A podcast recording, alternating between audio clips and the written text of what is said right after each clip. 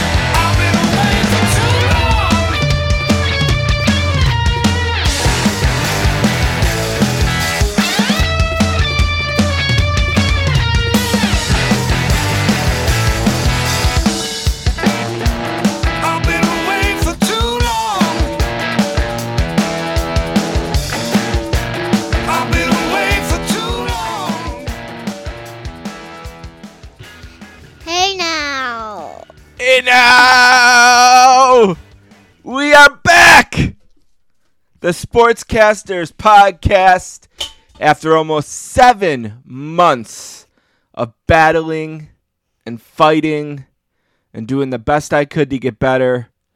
We are back. Steve Bennett, Paula Bennett, here with me. An exciting day for her, not just for me finally coming back, but Paula, tell everyone the news of the day.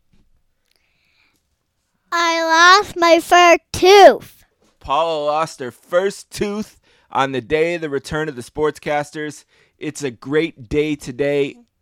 Good guests to welcome us back. Andrew Marchand from the New York Post and John Ourand from the Sports Business Journal have a podcast every Wednesday. And that clip that played at the very beginning was from their podcast. Thanks to them for that shout out. And they are going to join us together uh, to talk about the podcast, how it came together, how it is working together, why Marchand is the heel and Ourand is the baby face. Uh, I recorded this about a week and a half ago or so, um, and I've been meaning to put this podcast up, but it's been difficult for me, um, dealing with some confidence issues. Nervous to put myself back out there again after eight months away. Can I still do this? Can I still entertain people? What, Paula? I just went whispered into the mic. Okay, thank you for interrupting that thought. Uh, but Ourand and Marchand will kick us off, and then after the book club, we have three pieces of business there. After the book club, Aaron Schatz from Football Outsiders will join us to talk about the Pro Football Almanac. And then we'll close the show with one last thing uh, where I will tell you about the last seven months, what I've been through, uh, what has happened, uh, what went well, what went bad. I'll tell you the whole story. Uh, and that'll be it for today. Uh, but that's not it for long. I have a busy uh, schedule of podcasts that will go through to the fall. Okay, and I want to tell you about some guests that are coming up. We have Sean McDonough is going to be on the show. Jeff Passan is going to join us. Scott Morrison, the author of the book 1972, is going to join us. Joe Buck, the first week of August. Stewart Mandel will join us. And then we will spend most of the SL Price also. And we will spend most of August previewing uh, college football, the NFL, fantasy football, all that fun stuff we do every August. But that's the list of guests that are booked for the return. Uh, a nice little lineup there. Paul, what's up, baby? Uh, my toy wrestlers want to talk, and I have my first cheerleading today practice. Yeah, not only did Paul lose her first tooth, uh, but she's got her first cheerleading practice today. And LJN Andre the Giant apparently has something he'd like to say. What would you like to say? Hulk Hogan and Oh, Hulk and Macho Man. All right, quickly, what would they like to say? Would they like to welcome us, the sportscasters, back to the air? welcome. okay, that's Andre. Hulk. Listen to the 24 inch podcast. Yes, the 24 inch podcast will be back soon as well with Hollywood Dave Rollins. That will be rolling soon. And Macho Man. Where's my podcast? Oh, yeah. All right. Thank you from the LJNs. So there's a lot to do today. Two interviews, a book club update. I'm going to update everyone about the last seven months and one last thing. Uh, I laid out the. Andre and, and Macho Man are jealous they don't have their own podcast. Uh, I laid out the schedule coming up. I got some interviews today. Actually, Sean McDonough and I will record today. Uh, so that will be on the next episode. Next episode will be Sean McDonough and Scott Morrison. I'll tell you about who Scott is and what his book is in the book club. All right, that's all. Listen, it feels great to be back. I appreciate everyone who tuned in uh, to the first Sportscasters. Yes. Paula says yes for no real reason. Paul, what have you been doing the last seven months? Sleepovers. Yeah. A lot of sleepovers. Yeah. Um. Did you take care of dad? Yes, we've been. You're the mini nurse? Yeah. Whoa, no need to scream. Why are you screaming at the people? I'm not screaming. Yeah, you were screaming. They're to turn their radios off if that girl's screaming. Sorry. All right. Let's take a break. Let's come back with Andrew Marchand and John Ourand.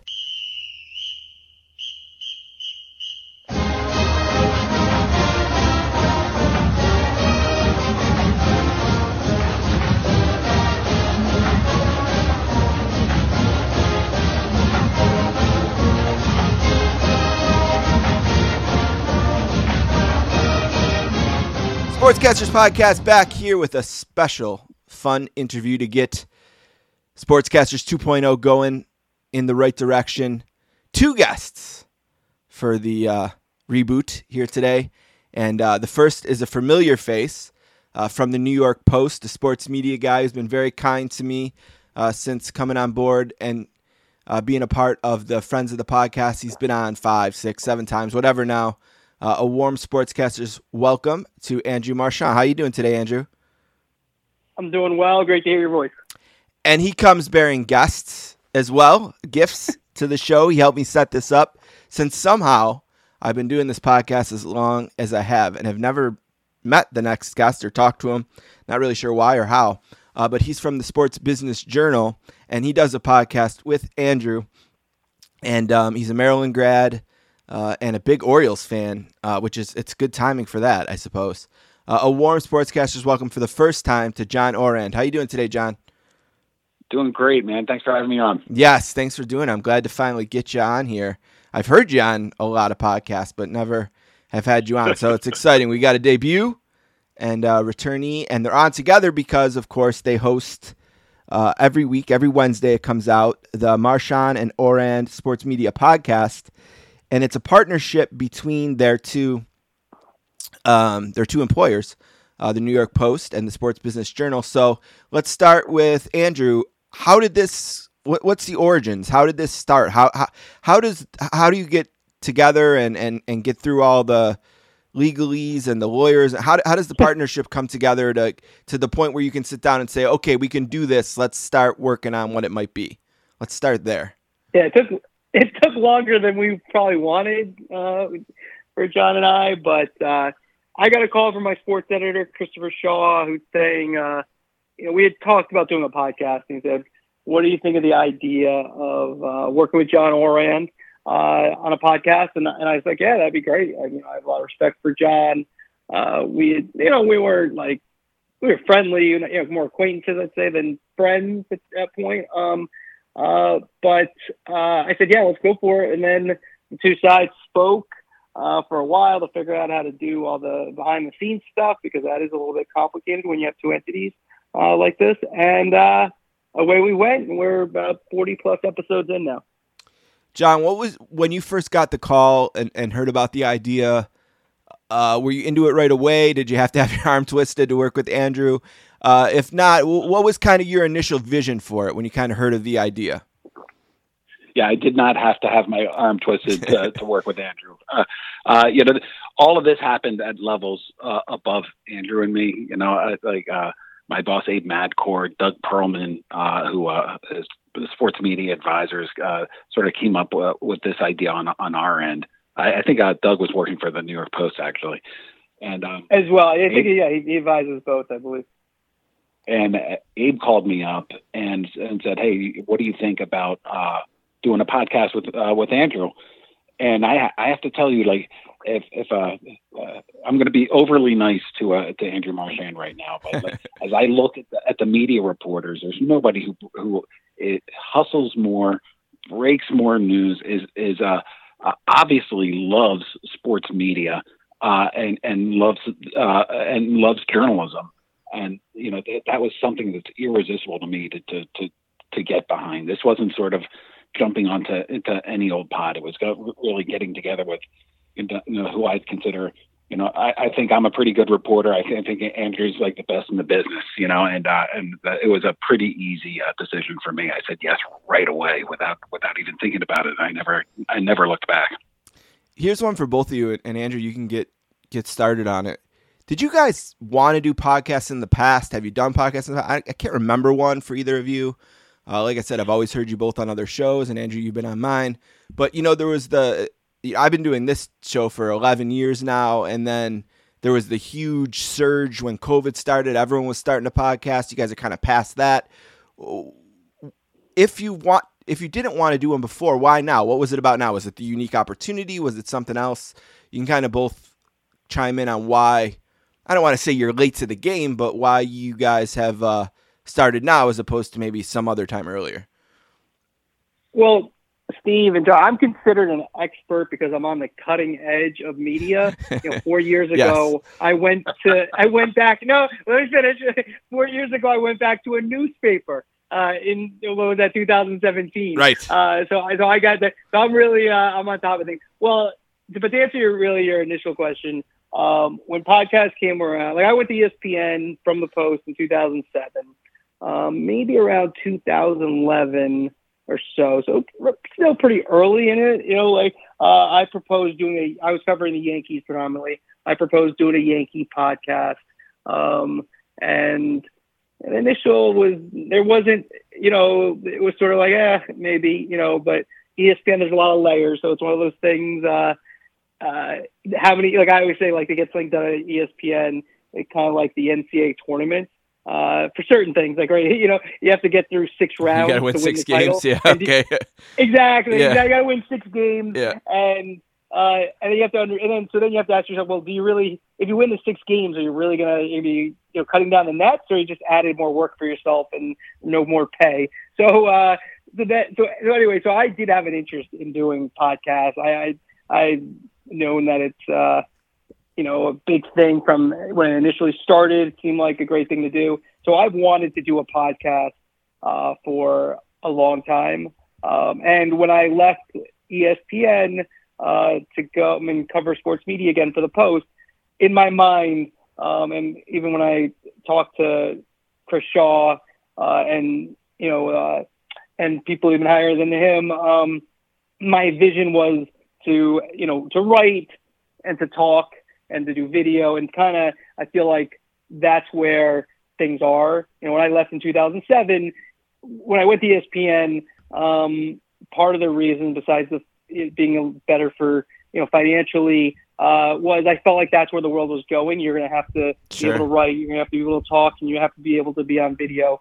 And you know now you don't have to be at ESPN to do that. So uh, for me, it's something I've wanted to do for a long time. John? Yeah, I, I don't necessarily. I didn't necessarily want to do it. I dabbled with it. Like I did a podcast, uh, which was mainly uh, short interviews with uh, with uh, you know sports business uh, executives. Didn't get a ton of traction, um, uh, but uh, for, for me, it's, it's it's almost less about the podcasting medium, um, uh, which I'm I'm still I'm still learning. It, it's more about you know uh, uh, the partnership with the Post for us. I mean, the Sports Business Journal is, is a trade magazine. The Post is a is a big consumer newspaper, uh, oldest oldest newspaper in, in in the country, I believe. Right, Andrew? It is Alexander Hamilton, as uh, everyone knows now, because Hamilton. But yeah, Alexander Hamilton uh, uh, created the post. And so, uh, so the the idea of of, of doing that, uh, I, I found to be uh, pretty attractive. And you know, you said you've heard me on on a ton of podcasts. Yeah.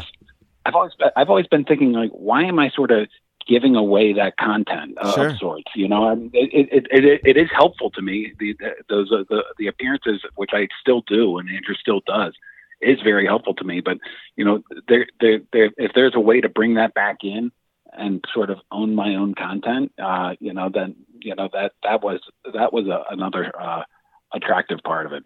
Well, first I have to say, praise God if they're still that those are still valuable. Those uh, outside interviews, um, because I'd be I'd be in trouble if they weren't.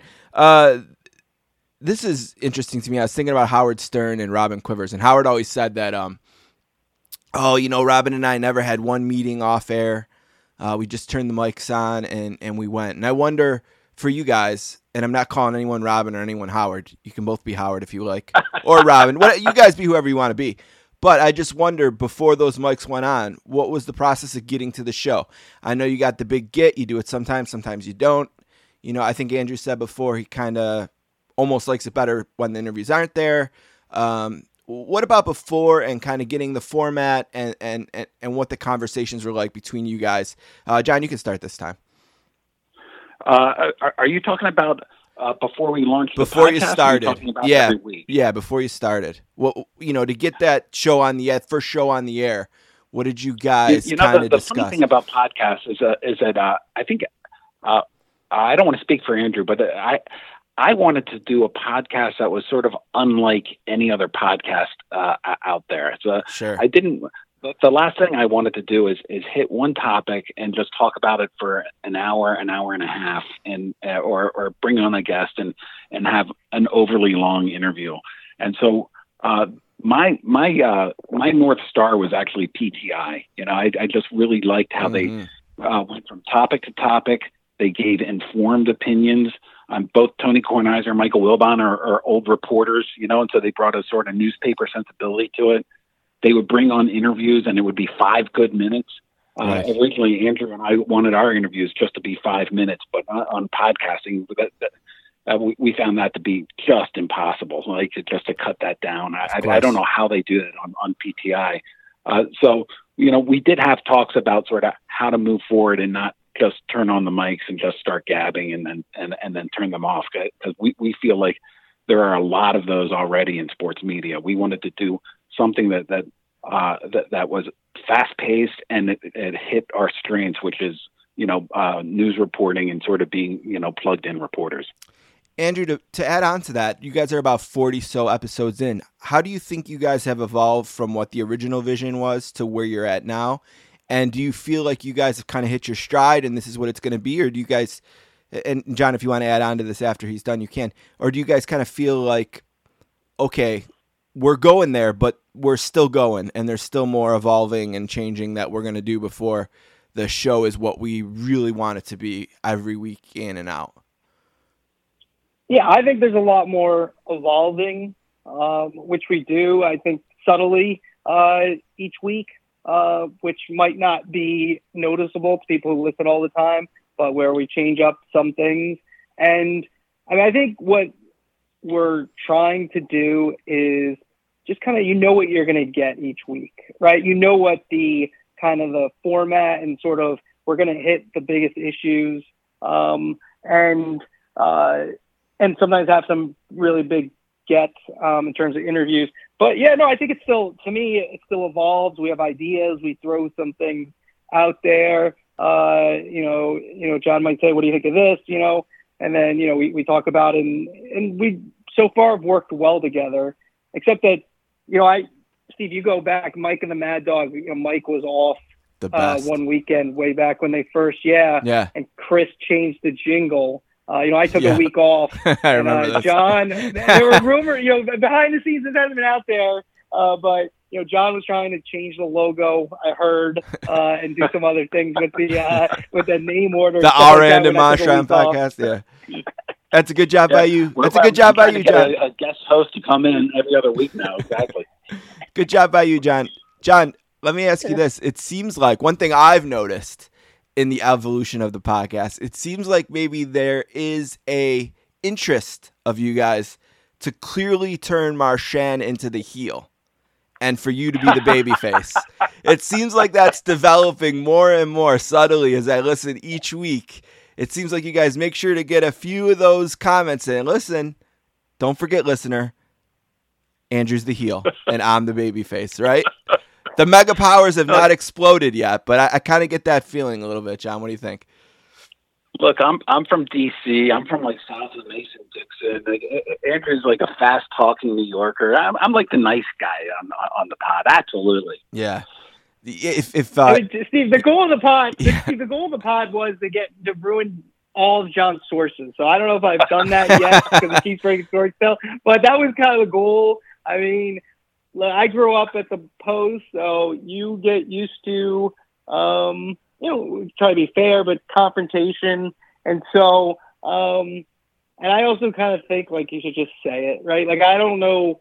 Sometimes people want to subtly say, it, and you obviously don't say maybe everything you think, you know. Right. Sometimes still some perhaps, filter. But uh, but yeah, I think you want to. Um, yeah, and I think John, we, John, John goes there too. Sometimes he he, he upset some people. He upset somebody this week.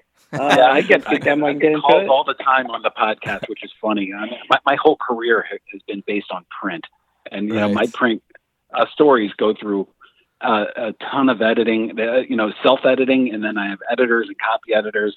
And people, uh, some people call and say, "Why did you say that?" And I'm like, "Well, that's not really what I meant." They're like, "That's what you said," you know. And uh, and you know, one of the things that we have, uh, you know, we start every show with like who's up and who's down. Yeah, and you got to come up with a who's down. And some people take that in good humor and some people don't. Like they they get really upset by it. And it's uh you know it's it, but I, I think it's a, a an important part of the show to, to get in there to get get it to get it uh, fast moving and a good way to start. Well, you guys are kind of in the relationship business when you're looking for sources and trying to break stories, and it's competitive out there. And then you put the podcast out in like a half an hour. The Bill Hofheimers of the world are calling you up, and you're like, "Oh boy," you know what I mean? It might not get that next ESPN story, I guess. So that could be a, uh off run of the podcast. Yeah, but that's a misnomer though. That's a, that's a misnomer. Like you know, um, you know, there's you know a carrot and yeah stick the, the, the reason that andrew so- is good and, and the reason that, that, that, that i break stories isn't necessarily because we pick up the phone and, and, and rewrite a press release that bill hofheimer is giving us I Fair mean, we're- enough. Yeah. We're, the, the relationship is, trying to to get the stories before they even become press release press releases. And I would say, and I would say this. The one thing I think that, uh, you know, John, like, you know, when I was at ESPN, I did do a good amount of radio and TV. Uh, so I did do, you know, my fair share of it. But it is different, right? And you can kind of say things when you're talking that, like John was just kind of saying, that you might not write because it's just sort of coming out of your mouth. And, you know, we do have a chance to, you know, it's uh, it's recorded, so we do have a chance to say, you know, and we just hasn't really happened. But you could say, ah, we don't really want to say that. But I think at the end of the day, you know, you asked me at the beginning, you know, the, the other thing about John that I really appreciate, he's fair, right? Like he, he can be harsh and critical and, and all those things, but like I really try to be fair. And I think at the end of the day, that's what kind of helps you continually break stories is that you're fair with people and you listen uh, to what they have to say. And it's not, um, it very often for me is adversarial, but in a good natured and fair way because I always want to. I always say I'd rather have the argument before a story comes out than after. Uh, but you know, in this case, it's a little bit different because you're talking and then it comes out. So if someone's upset, but I really haven't had that much. Many people get upset in terms of things that says. Well, quick shout, not to my face. quick shout out, quick shout out to Bill Hofheimer, who is probably the nicest person to me, anyway, of anyone I've dealt with in the 11 years. So, uh, Virginia guy, shout out to him if he's listening. He does occasionally, I know. Um, John, let me ask you this: You had mentioned coming from Prince. Do you think all the guest spots you did on the podcast over the years kind of gave you a little bit more confidence or helped you as you transitioned into the more consistent podcast role? Did you feel like, I- like I was talking to you guys off air about being nervous about my chops and building my chops up? Did you kind of feel like that you had done that a little bit through all of your guest appearances over the years? Yeah, you know, it's funny. Uh, I did. I came in with a pretty healthy ego that that uh, I, I knew how to do podcasts, and and uh, I, I have to tell you that um, Marchand, uh, having been how long were you at ESPN? Se- Seven years. Oh, and he was on 11, 11 years. 11 years and he's on air there and he and look i love dc but we're not new we, we're not new york sports radio and Right. andrew is a student of new york sports radio and so uh, i realized pretty quickly being paired up with andrew like how uh, how much i didn't know about communicating on a, on a podcast especially when it's your own podcast and uh and so uh, I had an ego that, that was sort of drained pr- uh, pretty quickly uh, with that, and I just uh, had to catch up. Uh, Andrew uh, mentioned, you know, he he took a vacation a couple of weeks ago, and I brought in a, a guest host on that. And so uh, Andrew, because he's better at it than I am, is a guy that you know he does the opening and he he does the transitions and and he does a he does a really good job with it. Uh, with the guest host, I had to do that, and it was so it felt it just felt unnatural doing it. And it's uh Sure. uh, we're 40 in. I think uh, you know people have told us you need to be 100 episodes in before you really sort of get your sea legs. At I least. feel that way. I feel Yeah. better now than I was 40 episodes ago, and I'm, I'm sure I'll be a lot better 40 episodes from now. yeah, as someone who's done this for 11 years, I totally agree about that number, if not more. Let me ask you guys this one last one on specifically on the podcast, and I got a couple sports media ones I got to hit before I let you go. Um, 40 episodes in to the future, what do each of you want to see in the podcast more as you go? What, in terms of the evolving of the show, um, what do you hope is part of that evolution? Andrew, you can start. Hmm, good, good question. Um, I just want it to be fast moving, right? I think that's the key for us. excuse me. It can be long, but excuse me, I'm like choking. Uh, I don't want to choke during the podcast. No, that's a goal please of no. not to choke uh, during any your podcast or our yes, podcast. please no. Um, so, yeah, so what I'd say is that uh, I wanted to continue to be fast moving and something that uh, you know, people look forward to. And we've gotten some nice feedback from a lot of people who seem to uh, have made it a regular part of their rotation of things they listen to. Uh, and so, uh, but so I, I guess that would be to me where I want us to continue to really kind of make sure that it's, uh, it doesn't drag on. Uh, because I think that does sometimes that does sometimes happen because uh, you know podcasts you don't have there's no real time limit except when you sure. impose on yourself, and so uh, and that can be great depending on the guest and what you're talking about and how in depth you need to go. But it also can be like I, you know, as a writer at heart, is like you know stories to me like long features. Um, there's a reason you have editors, and generally speaking, they're right when they say it should be a little shorter because yeah, you want to get everything in, but you know, most stories, you know, you start getting past uh, 2,000, 2,500, and the 3,000. You get start getting past there. You better be have a really good story um, if you're gonna keep going that far. So I think that's what I would say is that you know keep it tight and fast moving.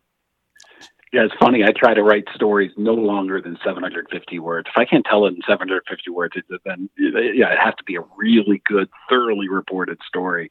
Um, but I, I think one of the one of the hardest things I had to learn as a, as a print reporter is to leave good stuff out of the story because you're just telling a story. And I think that you know it, it's it's a, lot different with podcasts, but it's still the same thing. Like like both Andrew and I have so much knowledge about uh, the topics that we're talking about, but we don't have to say everything that we know about it every single time. It's okay not to say things because I, I think the one criticism that we both have w- with our podcast afterwards is, you know, we stayed on a certain topic too long, or or or, or we're we're just you know we're, we're repeating ourselves, and it's uh you know it is it's the whole thing. The whole idea is to get in, get out, and speak quickly and authoritatively.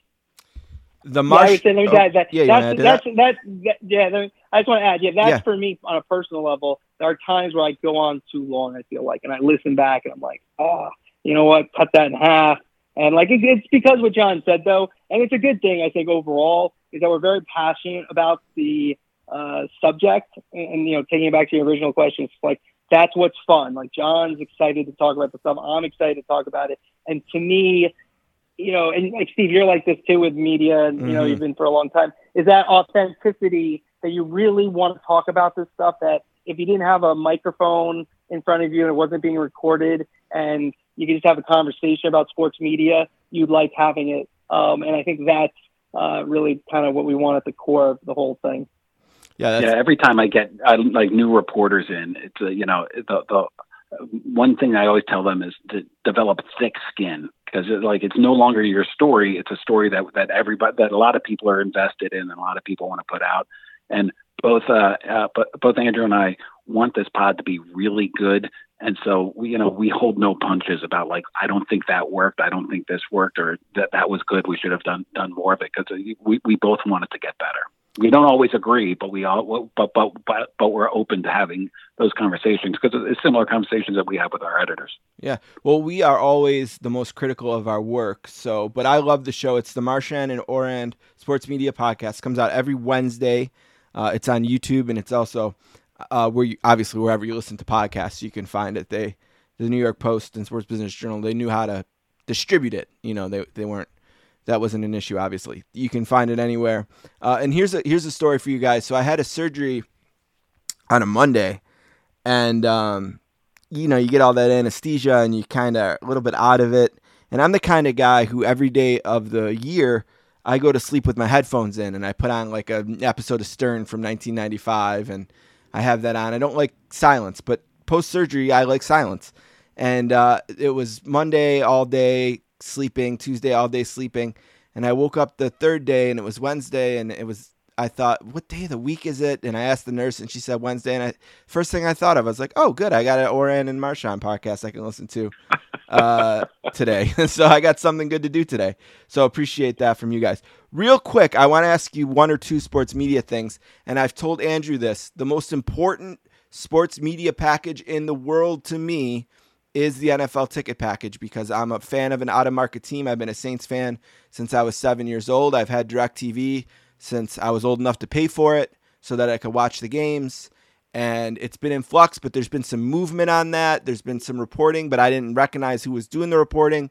Uh, what's the latest that you guys have? And whoever I, I don't know who would rather take it, but what what is the absolute latest on this? And I know I, I know from Goodell's mouth, we're getting closer to announcement in the fall, maybe.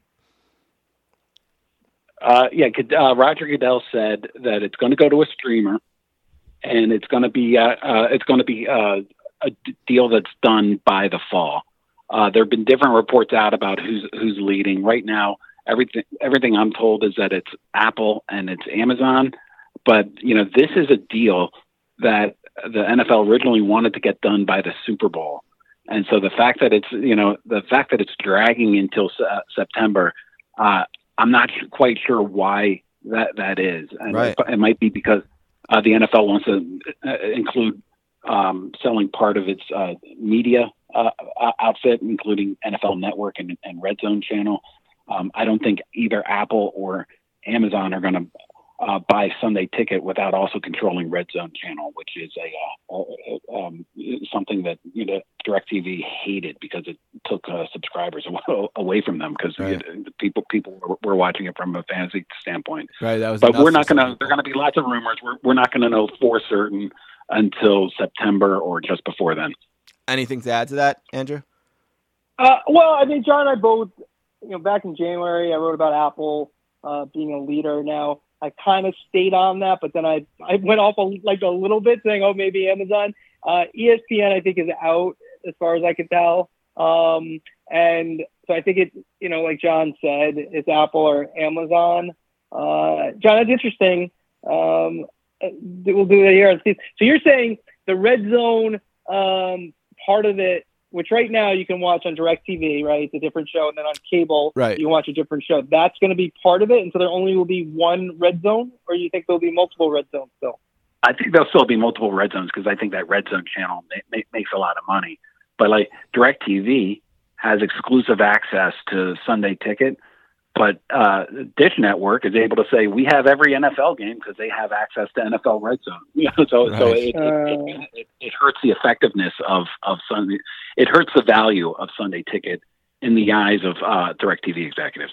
I definitely know people in my own life who, when Red Zone was available on cable or on Dish Network or wherever, they just went with that. You know, got rid of direct because that was enough for them. They didn't need the games; they were looking for Red Zone. And I remember when I first found out there was two different red zones. I was talking to a friend. I was like, "Yeah, you don't watch red," or we were talking about red zone. I was like, "It's crazy that guy's got bigger ears." And it's like, "What are you talking about?" you know, it's like we are talking about two different hosts. Uh, no, shout out to Siciliano, who's great at it, by the way. I never got to see the other guy because I'm. Let me ask you this, kind of a clarification. They're both excellent. Yeah, yeah. It's a both excellent. Yeah, they're both uh, very good. Both. Seems hard to do, and they're on man. it with everything. They, they nail it. They're really good. Let me ask you this as kind of a clarification. Because one yeah. thing that it seems like that won't happen uh, as in this transition is it won't be any cheaper. Um, I've read that the networks that kind of have something in their contracts that kind of push the price to a certain point, and Apple's going to have to go by that. This is what I was wondering. DirecTV was always kind of getting around that in a way by offering it for free to new customers. Is this something that Apple could do? Is there is there anything Apple can do as far as you guys know to at launch kind of make it more attractive for people to sign up or Amazon, I guess, to sign up for the service and then also to to be a part of the DirecTV DirecTV the NFL ticket part of it so that maybe they can track how many people they added because of it or something like that. I don't know, but is there any way I get this even a cent cheaper, I guess is what I'm asking? I doubt it. Doubt it. what yeah. do you think, John? uh, you, you, know, I, I, think it, it, uh, the thing about Directv offering it for free, I, the, what what uh, uh Fox and CBS are are, uh, are most concerned about is that it takes viewers from from their uh, from from their um, their ratings and their their advertising, and so it's it's less it's less about giving it for free in a, in a price point and, and more about they, they want to make sure that uh, that that it stays a premium product with a relatively small um, subscriber base. So you're not going to see you know 20 million people subscribing to Sunday Ticket. That would uh, that, that would get you know Fox and, and CBS. Sure.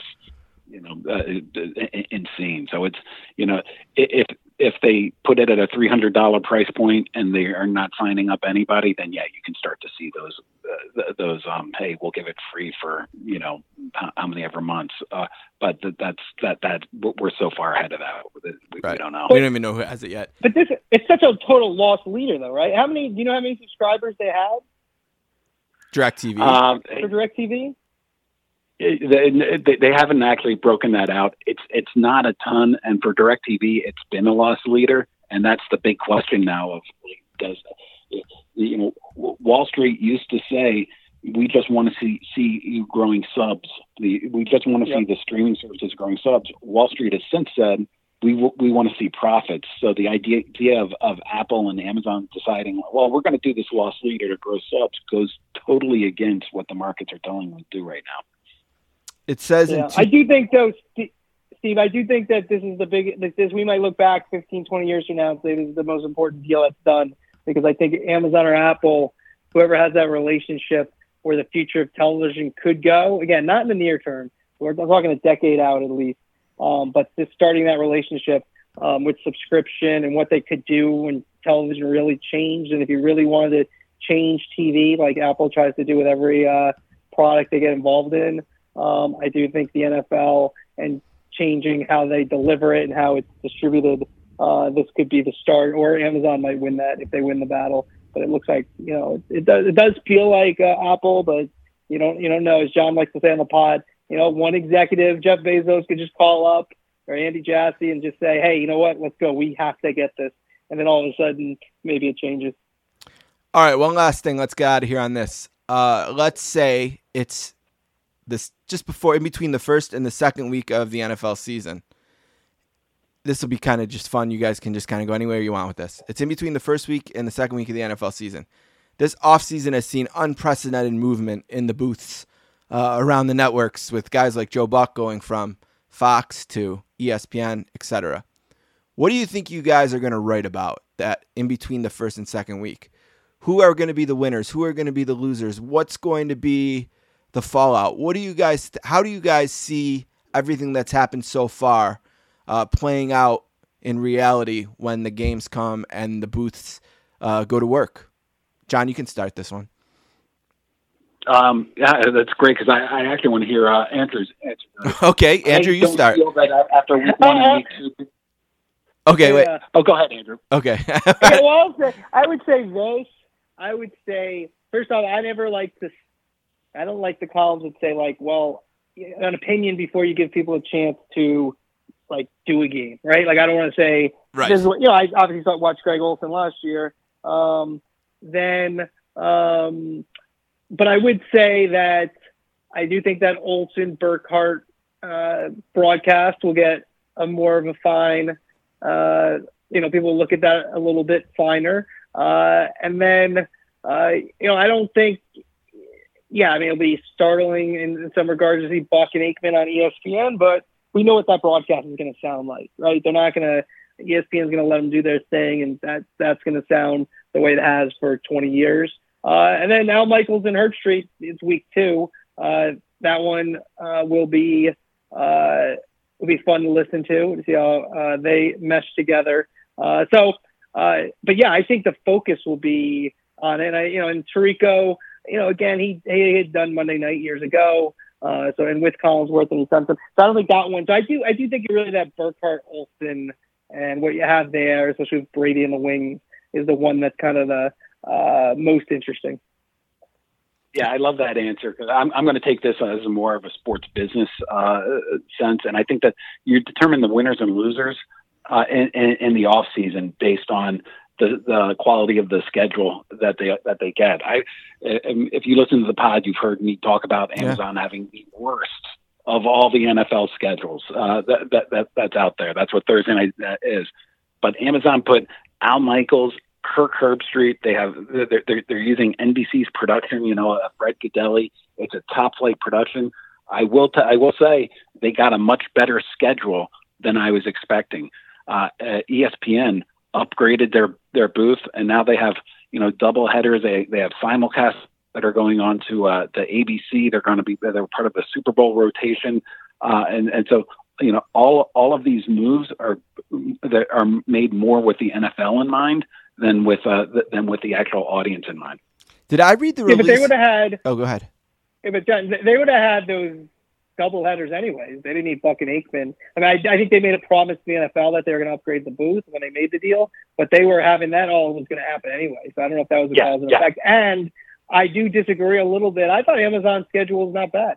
I mean, yes, there's a couple of games, the Jets Jaguar game late Oof. that could be pretty bad. But that said, that said, and again, this is uh, I, most likely that's bad, but you do have two big time second year quarterbacks. Maybe those teams make a leap, and all of a sudden you have a pretty good game. I mean, you know, Jaguars are Jaguars. Maybe the Jets and the Uh, Jaguars that are being defeated for that game. Do you think there's a schedule Oh, worse? look at that shot! How about that shot? Who's the heel now? See, Yeah. I'm the nice guy. I'm the nice guy. Andrew, do you think there's a schedule that's worse if it's not Amazon as worse? Or are you just saying Amazon's a little bit better than No, I just think it's, like I think they have some good games. They Okay. come out of the chutes with a good one, with you know what you'd expect. San Diego, KC, uh, you know, two quarterbacks. Um, and I just you go through it. I think maybe week two it might be Browns Steelers uh, for them, which is uh, you know, I rivalry people game. say that's a bad Yeah. game. That's Yeah. a pretty yeah, it's a Rivalry. rivalry game. Um, so I don't know. I just think if you look at their schedule, I, here's the other thing about the schedule. The, the big thing that's going to happen for ESPN why it's going to have a renaissance for getting Buck and Aikman is that they're going to have flexible scheduling starting next year Sure. um, to some degree. And so that makes it so those late season games where you really have turkeys on, you know, your only game in town. Now, you know, in theory, you might not get, uh, you know, a full Thanksgiving meal, but uh, you still you'll get a pretty good game instead of a game that's, uh, you know, a team that's three and eleven. Did I read it right that Aikman and Buck are debuting on Eagles Vikings, not Bills Titans? In that release? That's week two. I, I believe that's week two. That, That's week uh, two. Okay. Those games. Okay. And so week one, I'm trying to think. I forget what their first game, but they only have a single game. So um, I was just yeah, surprised but that, that week, yeah, Yeah, I was surprised they weren't on Bills Titans. It seems like I mean it's a rematch of a playoff game, no? Or no, Yeah, Tennessee that's what I was lost to, to the Bengals. I don't know. I was just maybe yeah. maybe they, those guys just feel comfortable doing the NFC game. I don't know. The Yeah, I mean, initially, no, I think what happened was initially I was told that's what they're going to do. They're going to do the best game, but I think they figured that you know what, the late game on ABC is going to be seen by more people. okay. It's week two, so that's what they went with. I haven't talked to anybody since then, but initially I was told they would do the best game, which you're right is the Titans and Bills. game. Yeah. Um, yeah. So Interesting. Monday night's first game is Denver. By the way, Monday night's first game is Denver at Seattle, Denver at Seattle. um, That's right. which is Yep. a huge game with Russell Wilson. Sure. All right. The Marchand and Air- RN podcast, sports media podcast, a new weekly podcast with the best sources in the business. Every Wednesday, you can find that on YouTube and Apple Podcasts and wherever you listen to podcasts, you'll find it. It's fantastic. I listen every week. You should too. John, I recommend you never accept an invitation from Andrew to Brutus Beefcake's barbershop. He may kick you in the face and throw you through the glass window. Avoid that. Um, I would hate to see a heel turn here um, because I'm enjoying the show. Uh, you can follow John on Twitter. He's at ourand underscore SBJ. And uh, Andrew, what's yours? I don't have it in front of me. It's just normal. It's just your name, right? Yeah. Andrew Marchand. Yeah. And that's why I didn't have it in front of me because I'm like, yeah, it's just his name. You don't have to write it down. And then I forgot that that's why I did that. First That's show all right. back, That's guys. all right. First show back, guys. I appreciate you guys doing this very much. Anything else either of you want to say before I let you go? Any questions for me?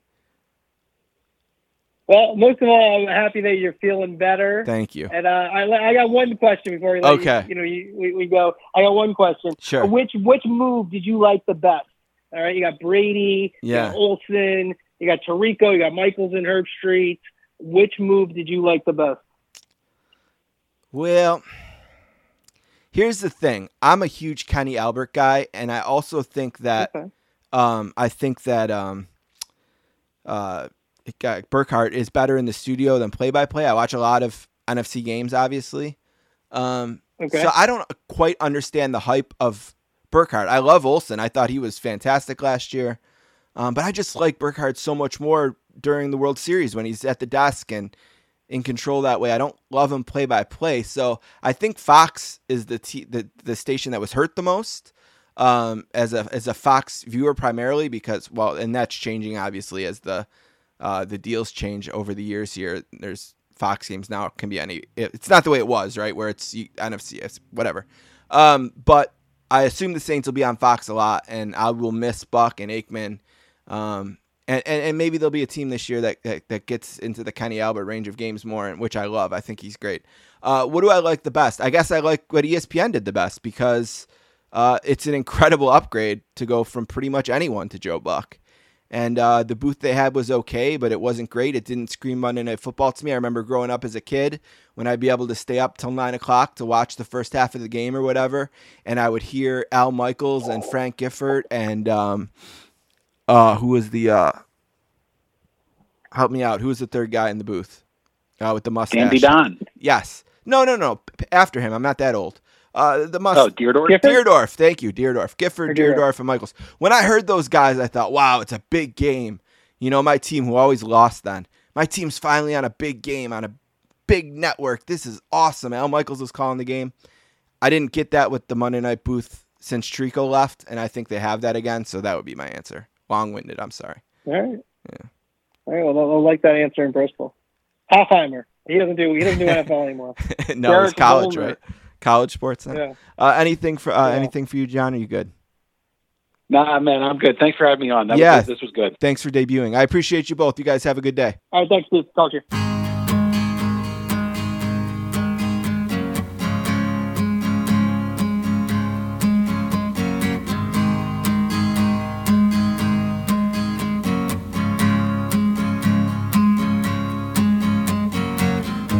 Little too tall, could've used a few pounds. Tight pants points, hardly renowned. She was a black-haired beauty with big dark eyes and points all her own, sitting way up high.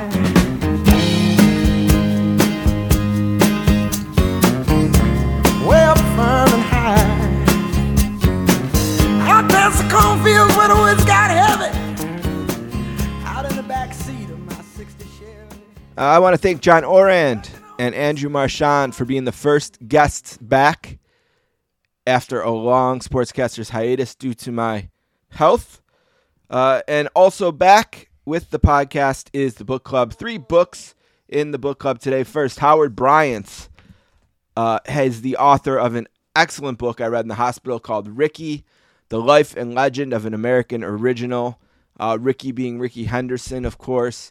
And it tells the stories and breaks the fact from the fiction. Uh, did he really go up to John Olerud and tell him that he knew another guy who wore a helmet in the field and it was actually John Olerud? You know, what stories are true? What was it like? Uh, did he leave a million dollar check in a frame on his wall? A great book. We'll be talking to Howard Bryant soon about that as well. Uh, on next week's show, the author of this book, 1972, the series that changed hockey forever by Scott Morrison. Uh, of course, this series is immortalized in Fireworks by the Tragically Hip. If there's a goal that everyone remembers, it was back in old 72 as we all squeezed the stick and we all pulled the trigger. Yes, Paula. Um, I would like to say a good job to all lead authors because I love reading, and I'm so happy. Okay, that's a nice message. Thank you, honey. And then also, we have the Football Outsiders Almanac, the essential guide to the 2022 NFL and college football seasons. Uh, we get this every year. Aaron is always nice enough to give me a copy. Uh, you can purchase this on Amazon in paperback format. Uh, you can buy digital formats as well. And we're going to take a break in a second and talk to Aaron about that. But don't forget, 1972, the series that changed hockey forever by Scott Morrison, and The Life and Legend of an American Original, Rickey by Howard Bryant. Those are the books that we are starting back up with. There will be more in the fall, I'm sure. Uh, but let's do it. Let's take a break. We will be right back with Aaron Schatz from Football Outsiders.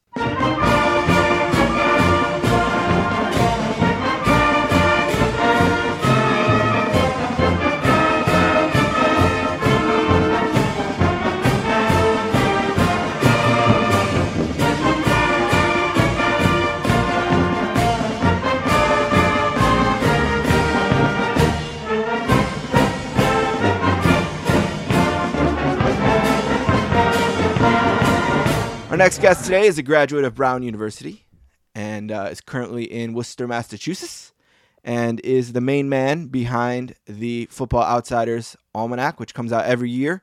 And he's been a mainstay on this show. I think we've done this every August for like 10 years now. Uh, and I always look forward to it. And he's always very kind to me and with his time. A warm sportscaster's welcome to Aaron Schatz. How you doing, Aaron?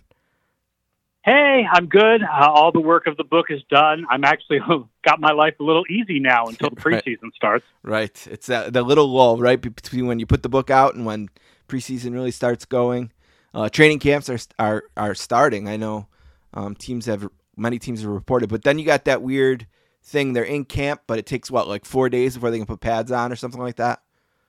Yeah. Yeah, so it's a, it's kind of a spring thing. Let's start with um, let's start with what you do and the the formulas and the almanac. Did you make any changes this year to DVOA or to how you are analyzing this with your simulations? Has anything about the game evolved that forced you to make a change?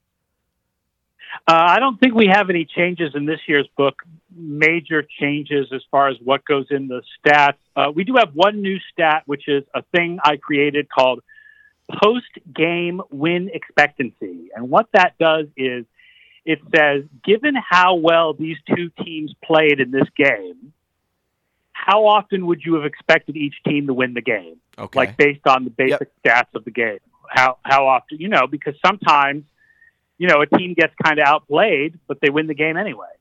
So in our tables of all the games from last year, it lists the post game win expectancy from every game. That's really cool. It's kind of like it reminds me of the advanced stat they use in hockey, expected goals scored.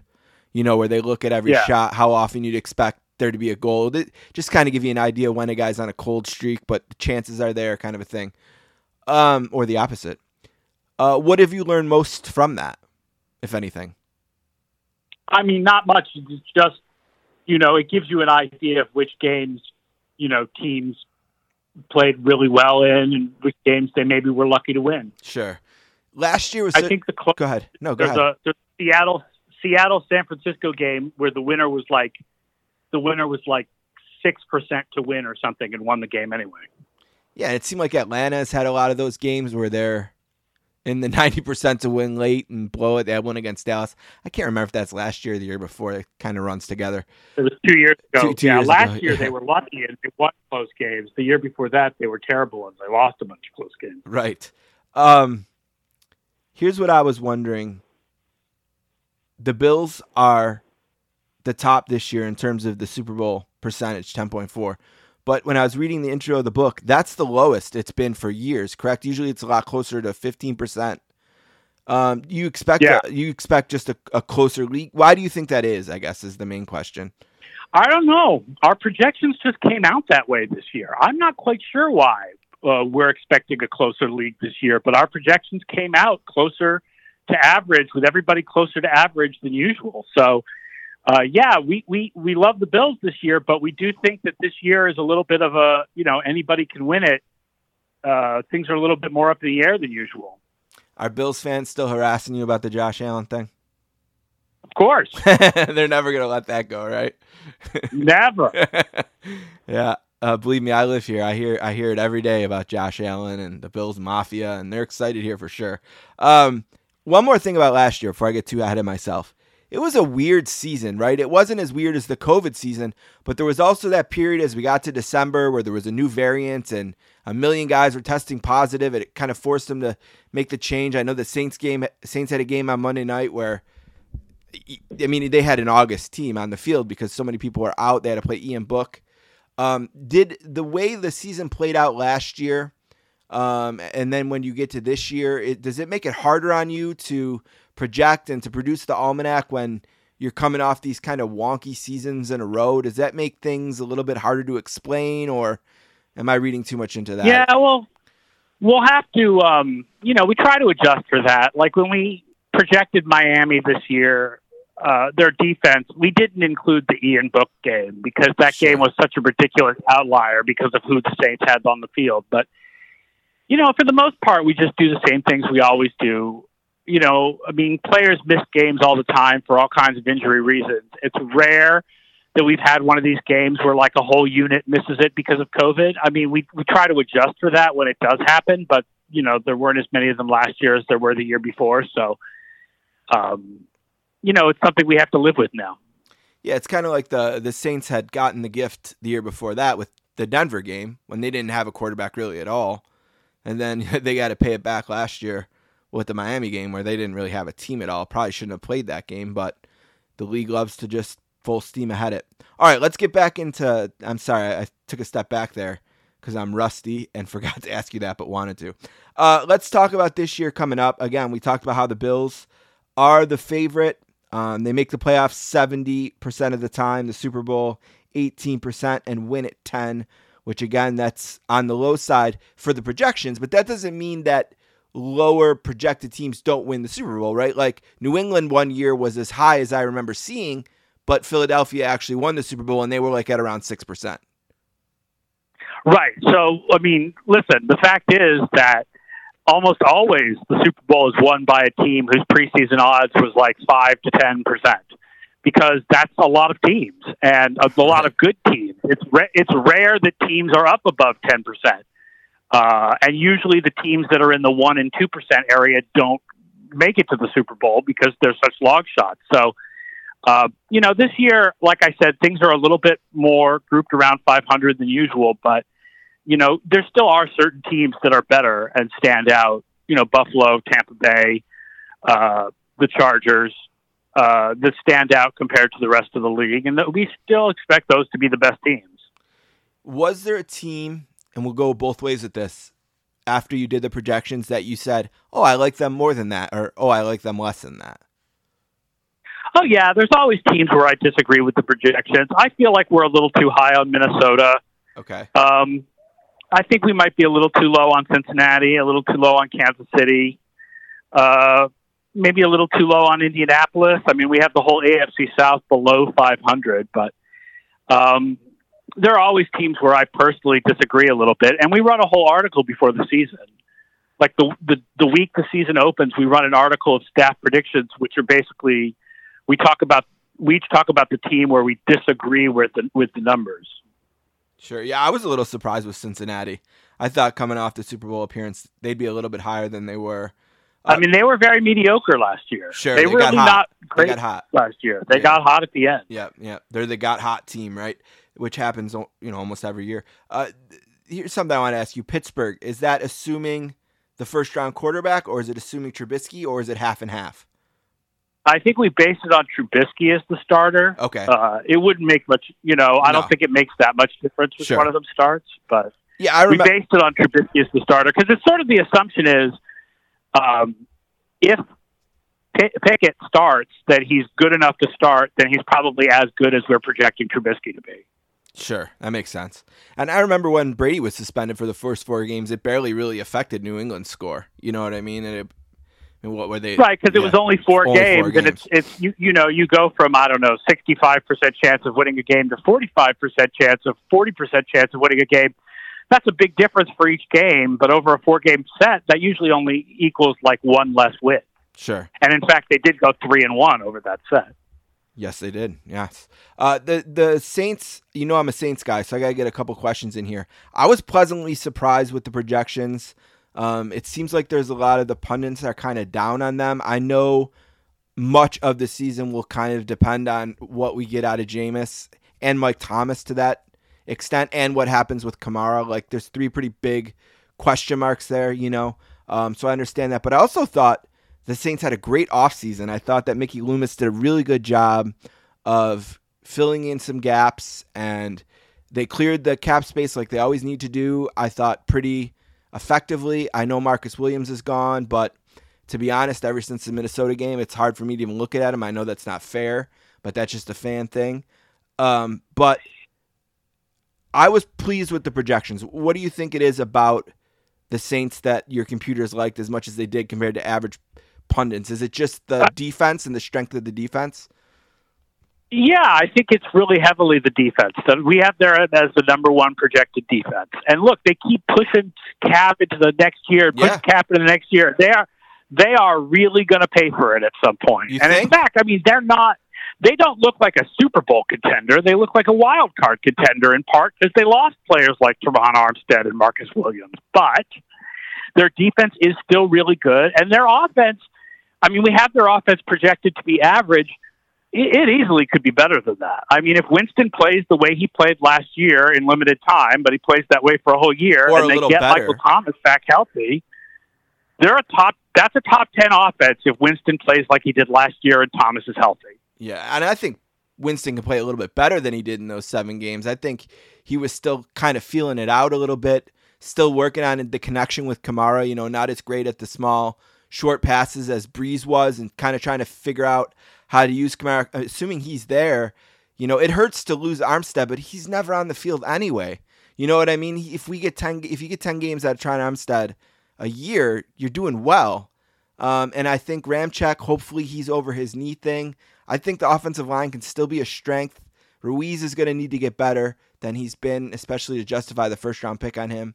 But I love that, you know, I love the pass rush. I think if Mark Marcus Davenport's coming back from an amputated finger, hopefully that works out. Um, I know there's question marks, but I just, I guess I have spent many years down on this team. I'm not that kind of fan who's always up. there's just something about this team I seem to like more than everyone else. I'm not sure what it was. And I think that Mathieu and Maye can be better than um, Jenkins and Williams were last year. I don't know that that's going to be that huge of a loss. does hurt to lose Armstead. You know, I'm not going to sugarcoat that, although I tried to, saying he's hurt a lot, which he is. But I, I'm not as worried about losing Marcus Williams, maybe, as some people. What do you think?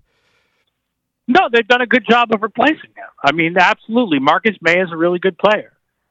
Um, we think they may have the top secondary in the league, right? I mean, Lattimore, Lattimore, good. Yep. He's great. Gardner Johnson, Adebo. Mhm. So um, this defense is people are sleeping on this defense. I don't think they realize how strong it's been the last couple of years. Yeah, I mean they were one play essentially in the last game of the season. Was it the Rams and the 49ers from making the playoffs despite, you know, losing their quarterback after week 7, despite the fiasco in the Miami game. I thought it was one of Sean Payton's best seasons.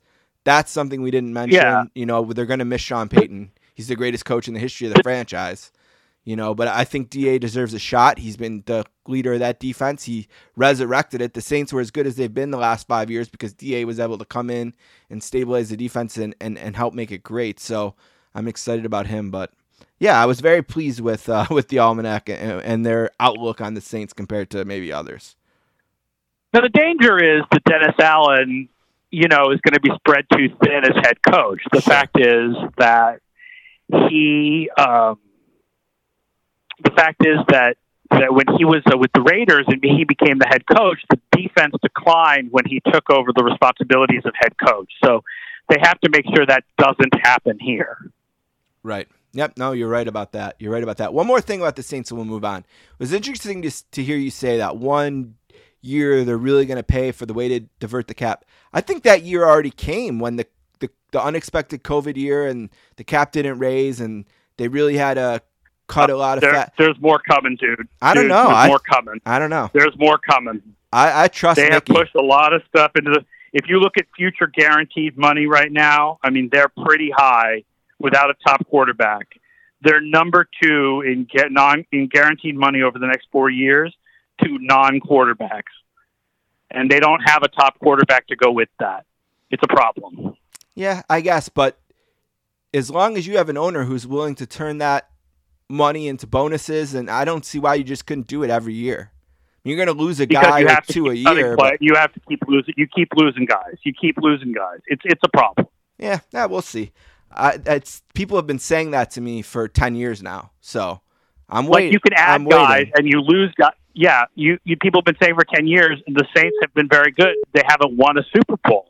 Right. Well, Like, they didn't win. A, problem is what they didn't win a Super Bowl because Right, the mean- didn't throw the flag. I mean, they got robbed in an, AFC, an NFC but they weren't game. really they weren't really pushing they they didn't they had more cap room then than they do now like the last couple of years they're really up against it and what that means is you can you can fill some holes but you can't fill all the holes and you end up with a wild card team not a super bowl contender Yeah, I don't know.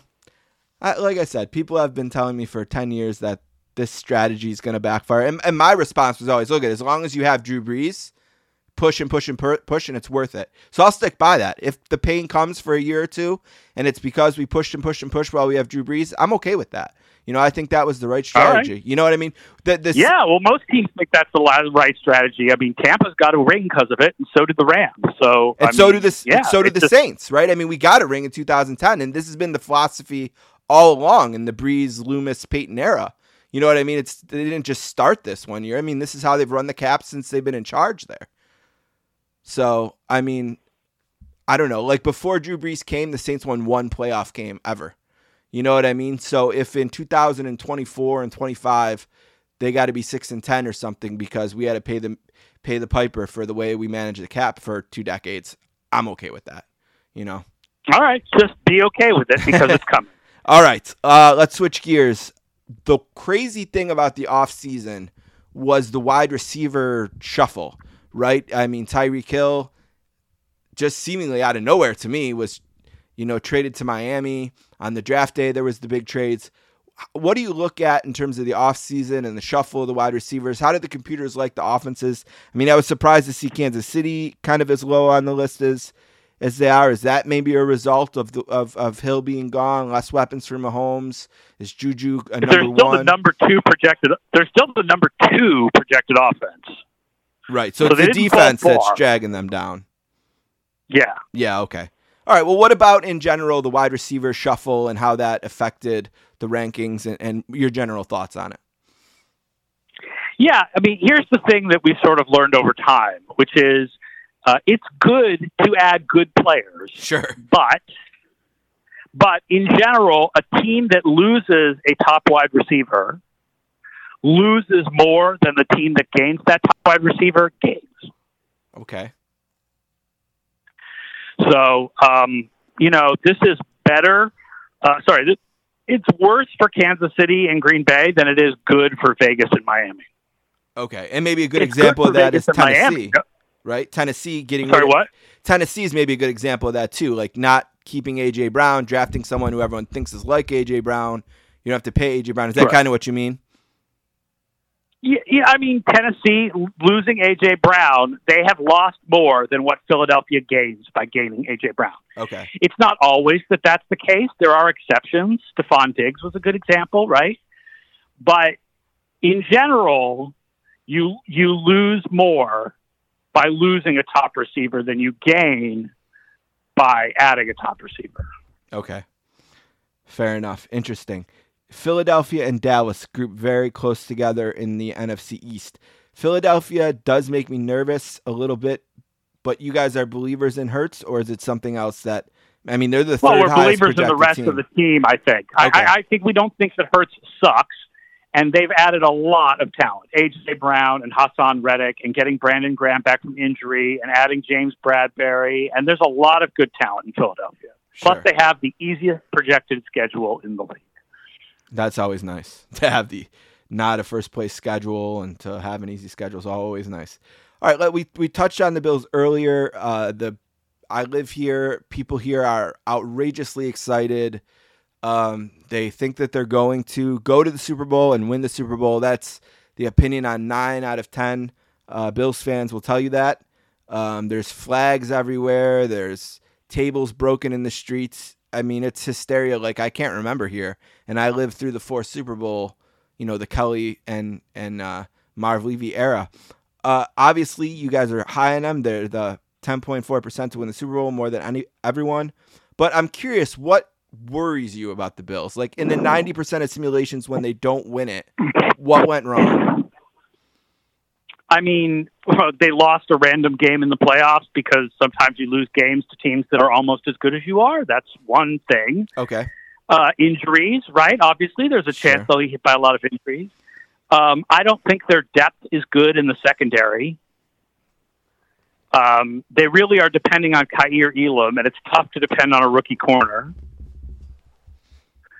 But they have depth at almost every other position, and they're strong at every position. They're just a really good all around team. You know, there's a lot of variation in an NFL season, to have variation in expectations. That's, you know, how they lose, right? Because the best team, the team that looks the best, isn't always the best, and the team that's the best doesn't always win. But they win more often than anybody else. What makes me nervous is they never run it really unless the quarterback's running it, and I just get so nervous. I know he's a bull, and he's a big dude, and he can handle it, but man, he takes he takes a lot of hits, Josh Allen. You know what I mean? That just makes me nervous. Yeah, I mean, you know, most most teams can't survive losing their starting quarterback, and the Bills are no exception. Right, right. Is there is there a number that you guys think of where a team could be without the starting quarterback? Like we talked a little bit about Brady and being out the four games and how that is that about the limit? Is it six games? When when does you know like if quarterback hurts his knee in week two, he's going to be out three four weeks. You, you kind of figure you can kind of weather that. Is there a number mean, it where it's a tipping on- point? Depends on who the backup is. Usually, you don't want to lose your starting quarterback for more than two or three games. I mean, look, the, the, the more games you lose your starting quarterback, the more games you're likely to lose, right? Nope. There's really no tipping point amount of games that you can lose your starting quarterback. You want your starting quarterback for as many qu- games as, you- as you can play. Right. What about the defending champs, the Rams? What do you guys like or dislike about them this year? They're at about And they lost- six percent to win it. lost a little bit of talent in the offseason. They've got a tough schedule. Um, I think that there's questions about the cornerbacks that are not Jalen Ramsey. I think there's questions at edge rusher opposite of Leonard Floyd.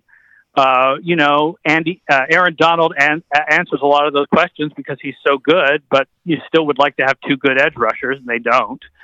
Um, Allen Robinson was really bad in Chicago last year. It's not a question of having a bad quarterback; like he was really bad. Sure. And so there's a bit of a question about, you know, it, it was it just that he didn't care? Like, you know, Chicago, uh, he is so tired of it that he just didn't care anymore, or has he really lost a step? So there's definitely questions about the Rams, but they look like one of the top teams in the league. The Sportscasters are here with Aaron Schatz from Football Outsiders. The Football Outsiders Almanac has been released. It's the best preseason stack of information you can find out there. I recommend it to everyone. We'll let Aaron plug it in a minute where you can get it and all that. A couple quick things before I let you go. What are you interested in in training camps this year? Is there a certain position battle that you're monitoring? Is there a certain thing that will interest you this summer? I mean, it's always interesting to see the position battles. You know, I, I'm cognizant of what's going on, certainly for fantasy purposes. You Right. know, Yep. uh, how much James Robinson are we going to see compared to Travis Etienne, or how much of a committee are they going to be using in Vegas versus using more of Josh Jacobs, and waiting to see whether Alvin Kamara gets suspended or not. But um, Yep. you know, I'm not. The quarterback battles this year are not that exciting. Drew Lock versus Geno Smith, like Whew. who who cares? Pitt, Pittsburgh's one Trubisky versus Pickett is not really that exciting. Um, you know, and I don't tend to overreact to how well players are playing in camp. I just look. Remember last year and the reports about Ja'Marr Chase and people saying that he was having problems and that you know maybe taking a year off was bad for him. And then the regular season started and there was no problem at all. So, um, you know, I think uh, how how guys are doing during camp tends to be overblown. Gu guys are working on specific things, and um, you know they don't mind looking bad if they can work on something that'll help them look better once the actual games count. There's a section in the almanac I was interested in. I was reading through the Football Outsiders rookie projection section. Seemed really interesting. I was looking through some of that. Who who are some of the rookies you're really excited to watch this year? Well, we're, we like Treylon Burks, except for the uh, you know this asthma business. Sure. Um, Br- Breece Hall is our top running back. Um, in, love the edge rushers, really good edge rushers this year. Travon Walker actually came out number one in our projections because historically the combine performance was actually a little bit more important for edge rushers than their collegiate performance. But uh, Aidan Hutchinson and Kayvon Thibodeaux came out really high too, and, and we just like all of the edge rushers. And there's great receivers too: Garrett Wilson, Chris Olave, Jameson Williams once he's healthy. Um, Jake it, London. it's a good year for rookies. yeah. Yeah, Yeah. Yeah. Really stacked year for especially we're like- not as high on Drake London as some of these other guys, but he's going to certainly get plenty of opportunity in Atlanta. right opportunity for sure. And I think he was I think he was just ahead of Garrett Wilson in the playmaker rating for the No, he's only ahead of him because we listed them in order by what pick they were. Oh, okay. All right, I got you. Garrett, Garrett. Oh, I see is, it. Garrett Okay. Wilson is number one in playmaker making rating. Yep, I see it. 97.3 versus 63.5. So much, much different there. All right. Uh, the Football Outsiders Almanac, again, I mean, you got top 50 NCAA projections. So there's college football in there. It's not just pro. I know we focused on pro today, uh, but there's that. There's team by team. Um, great writers. Mark uh, Mike Tanier is one of them. Lots of, and he's like a staff writer now, correct? Yeah, Mike is one of our full timers now. Uh, Bryan Knowles, Vince Verhey, Scott Spratt, Derrik Klassen, lots of good writers. A couple new guys this year. Yeah, I mean the work that goes into this is just incredible. You can spend the whole month of August and not run out of stuff to read. Team by team breakdowns, um, position breakdowns. I said college football.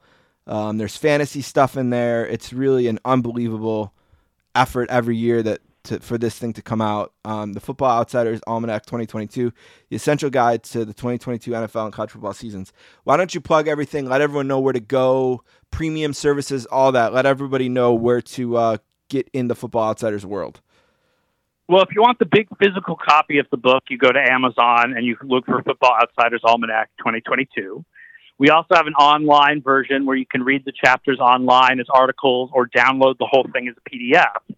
In order to get that, you need to be an FO Plus subscriber. That's our premium service. So go to footballoutsiders.com slash subscribe. But you will notice that you can get it either monthly or annually, and that there is a sale right now Oh. that is 20% off all of your subscriptions until the end of the month. So that gets you the book as well as our Kubiak Fantasy Football Draft Tool and our in season weekly projections and our in season picks against the spread and all of our fantasy uh, research tools and all of the DVOA historical database going all the way back to 1981. So check that out, footballoutsiders.com slash subscribe. Back to 81 now. I think it was 85 last year, wasn't it? Or 84? You, Uh, it was 83 last year, and now it's 81. Wow. You're going to be into the 60s before we know it. Unbelievable. All right, Aaron, thank you so much for the time and the generosity and the kindness you always show me. I appreciate it. Uh, anything else you want to mention? Twitter or anything like that? Twitter is uh, FO underscore A S C H A T Z or FB Outsiders. And also, we do live streams, Football Outsiders. Check out for uh, search for Football Outsiders on YouTube. We do live streams over YouTube Live and Twitch. Uh, usually, they are Tuesday and Thursday at 1 p.m. Eastern. Oh, that's fun. Uh, and then mo- dur- once we get into the season, there'll be even more live streams. So check out our YouTube channel by searching for Football Outsiders on YouTube, and uh, check out our live streams. And we also do them as podcasts. If you search for the Football Outsiders Podcast Network, you can listen to our stuff after the fact as podcast. Awesome. And listen, I will do my best here in Buffalo to tell these Bills fans to give you a break. You know what I mean? I mean, you, you like you, you you like Josh Allen better than you like Matt Ryan, right? Didn't you tell me that last year? So come on. Uh, I think that both of them were really low in our quarterback projections, and it's like, you know, I mean, we said something like, you know, two or three percent chance of being elite. Yeah, so he hit the two You know, if there's a yeah. if there's a hundred, if there are a hundred guys who come out with that chance of being elite, uh, two or three percent, two or three of them are actually going to have it happen, and it just so happens that the two guys who made it work were Matt Ryan and uh, Josh Allen. There you go. So leave the guy alone. You know what I mean? Just enjoy your great team. You know, There's, there's so- there's been something like 120 quarterbacks with projections that low, and only two of them have been that good, and those two are the guys. well, there you go. So he's right on. Again, a math genius. He told you two two guys, and there's two guys. Thanks, Aaron. I appreciate you. All right, thanks for having me.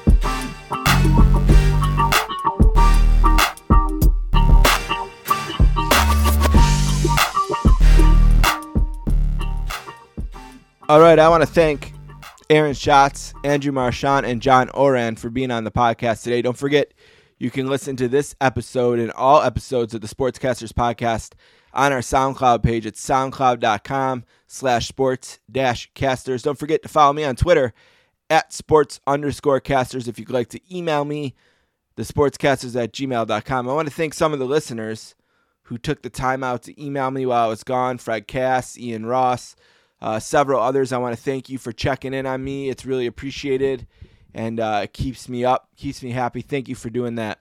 Don't forget to check out Colorado Hockey Now, the champions of the world, the Colorado Avalanche.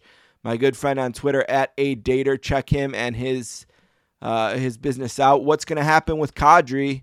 Uh, find out at ColoradoHockeyNow.com. Also, greetings from Allentown at GF Allentown Pod. Keithy and Peter uh, every week, of course, doing the Greetings from Allentown live podcast. They're going through 1992 right now, I believe. Uh, always a good listen. And also the Place to Be Nation at place, the number two, bnation.com.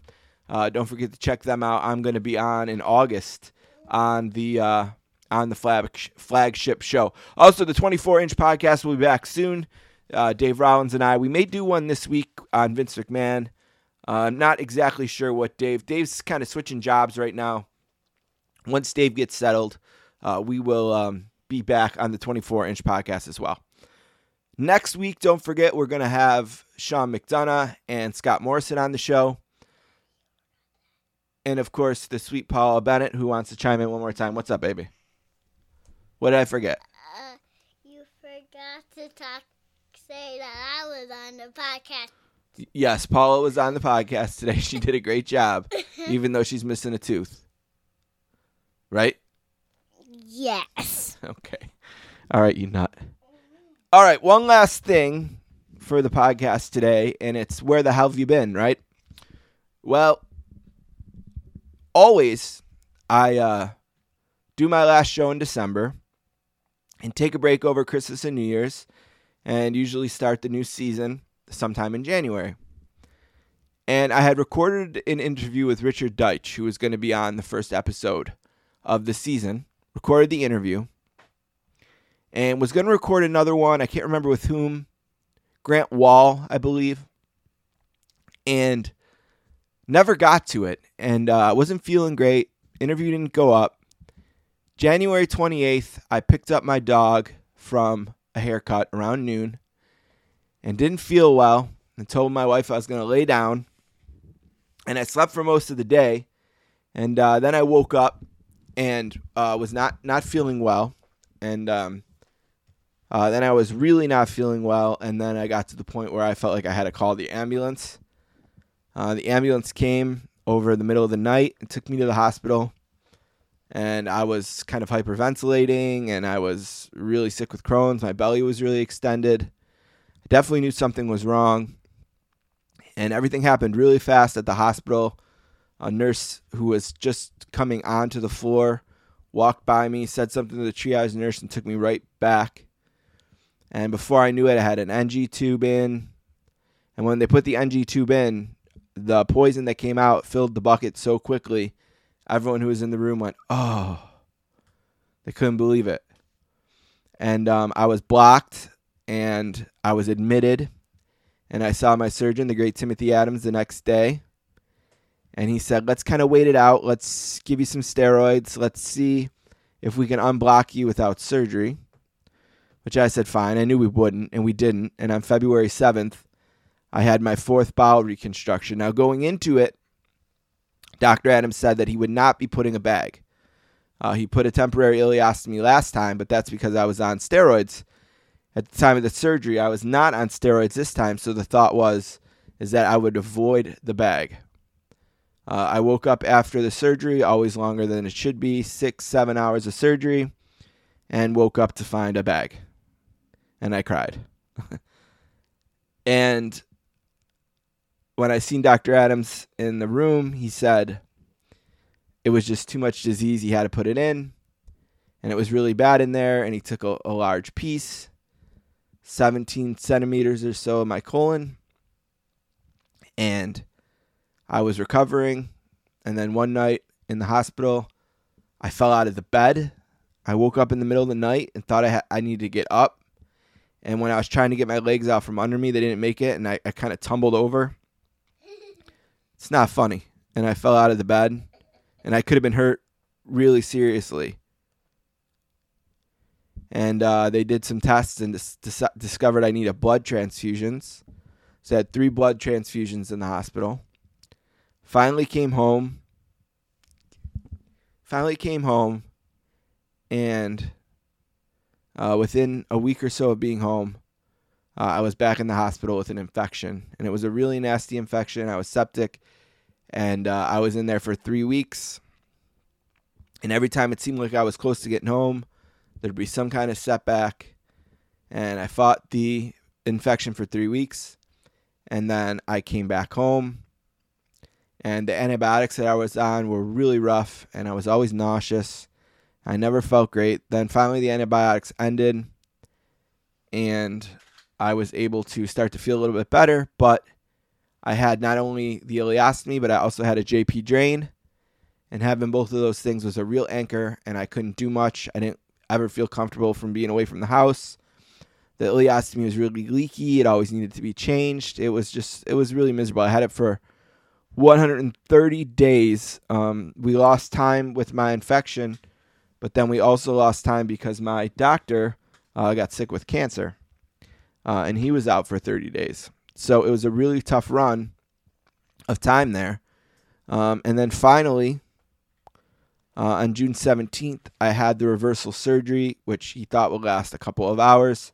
It lasted seven. Um, the bag was reversed and taken out, thank God. Uh, I had a JP drain put in. Um, that eventually just kind of fell out on his own, which was weird. Uh, but the surgery was tough. It was, like I said, seven hours. It was long. It was difficult. Uh, but I fought back. And, um, you know, it was a long seven months. Um, you know, when people ask for advice, I don't know if they ask me much, but maybe they do. I always say make sure you find a partner to walk this earth with that cares about you and is in it with you through thick and thin. And Tammy certainly was that. Through sickness and in health, she was definitely there with me for the sickness.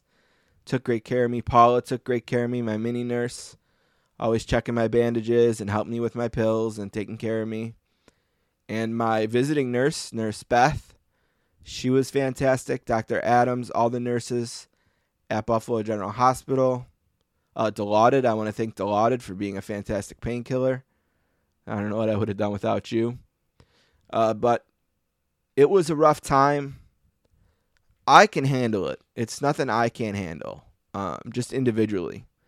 You know, you throw this stuff at me and I roll with the punches, and I know other people have it worse, and I never feel too down or too sorry for myself, and I just keep battling, and it's fine. But it's hard when you see the effect it has on your family. You know, because they you know, they didn't necessarily sign up for that per se. You know, like my 6-year-old daughter, you know, wants dad at her birthday party, but I couldn't be there cuz I had surgery the day before.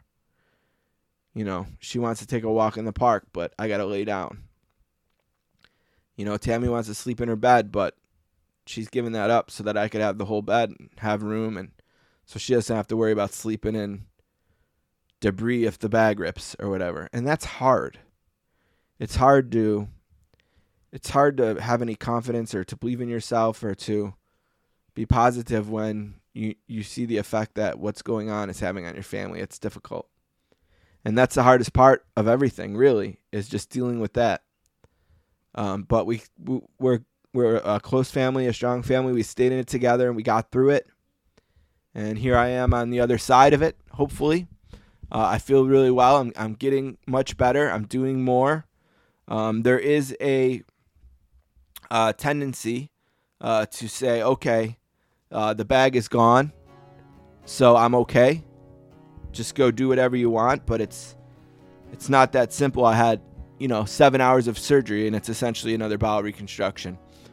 Uh, but I'm doing better. Uh, the podcast is back to stay. I said, I got a lot of interviews scheduled, a lot of stuff I'm looking forward to.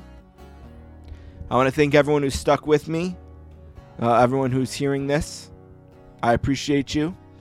Uh, I still love to do this show, and I'm going to do it as long as I can and whenever I can. I want to thank my brother Greg, uh, who was there for me in the hospital. Um, came and brought me some drinks. My dad, my mom, you know, my whole family, everyone who's been there for me. Fred Cass, like I said, Ian Ross, all my listeners. I appreciate everyone so much. I can't wait uh, to do more.